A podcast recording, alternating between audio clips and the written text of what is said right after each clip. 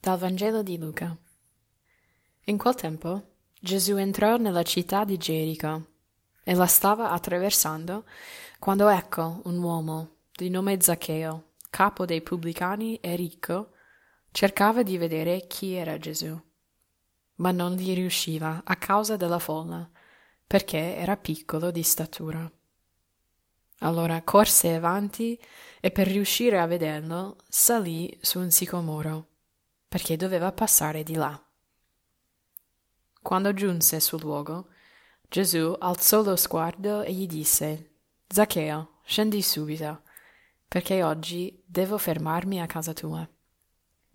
Scese in fretta e lo accolse pieno di gioia.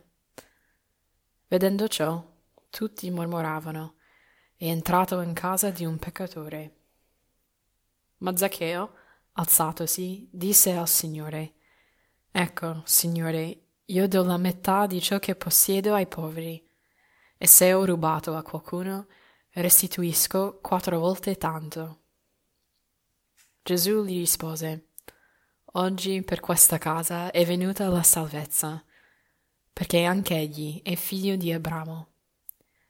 Il figlio dell'uomo, infatti, è venuto a cercare e a salvare ciò che era perduto». Oggi la Chiesa ci propone il brano dell'incontro fra Gesù e il pubblicano Zaccheo. È una storia breve, almeno così come Luca lo racconta, ma è pieno di spunti per la nostra preghiera. Prima del diciannovesimo capitolo di Luca ci sono stati diversi guarigioni miracolosi e parabole di Gesù. E a seguito di questo brano di Zaccheo c'è un'ultima parabola prima dell'ingresso trionfale di Gesù in Gerusalemme. Tutto il Vangelo di Luca è un lungo viaggio verso Gerusalemme, verso il dono totale di Gesù a Dio Padre per salvare tutti noi. Ed ecco Zaccheo. Non, non so perché, ma Zaccheo mi è sempre sembrato un po' goffo. Può darsi che il commento sulla sua statura e il fatto che si era arrampicato su un albero per vedere Gesù mi ha fatto immaginare un uomino ridicolo, impaziente, che fa ricorso ad un albero perché teme di perdere l'occasione di vedere il Nazareno. Due anni fa, però, ho seguito un corso di esegesi del Nuovo Testamento con il professore Antonio Pitta. E lui riportava il fatto che la prima metà del Vangelo di Luca, il ministero galilaico di Gesù, utilizza un genere letterario particolare, quello della vocazione, incominciando con la vocazione della Beata Vergine Maria, Madre di Dio. Poi, dopo questi racconti di vocazione, chiamata, Gesù arriva a Gerusalemme. Io non so, sinceramente, se questo brano di Zaccheo è considerato un brano di vocazione o meno, ma è l'ultimo nel Vangelo di Luca ad incontrare Gesù a tu per tu, convertirsi dinanzi alla bontà del Signore e ricevere la salvezza. Non è per nulla ridicolo tutto ciò.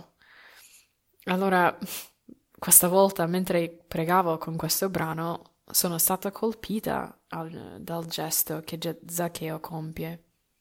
Non è un uomo bambinesco che gioca sugli alberi, ma uno, invece, che è consapevole del suo limite, la sua piccola statura, e che non ha paura di mettersi in gioco. Sapeva di non poterlo vedere e quindi sale sul sicomoro. Concentriamoci un attimo su questo sicomoro. Che funzione ha in questo racconto? Questo albero è ciò che gli fa vedere Cristo. È lo strumento, diciamo, che porta piccolo Zaccheo ad incontrare Dio, che gli chiama per nome. Una volta chiamata, accoglie Gesù con gioia, si rialza, e credo che qui non stanno parlando solo del suo fisico, ma anche di morale. Si rialza e riconosce che deve cambiare vita. Si svuota di, di ciò che gli impediva a mettere Dio al primo posto nella sua vita, e così la salvezza viene alla sua casa. Tutto ciò perché si era arrampicata su un albero, accettando il suo limite, la sua piccola statura. Ecco, come proposito concreto oggi, allora vi propongo di scegliere un vostro sicomoro ed arrampicarvi. Co- co- cos'è che vi aiuta a vedere, ad incontrare Cristo? È un certo orario per la preghiera quotidiana vostra? O un certo libro spirituale, un brano musicale, una, una cappella dove potete passare a salutare il Santissimo? Cos'è? Sceglietelo e arrampicatevi.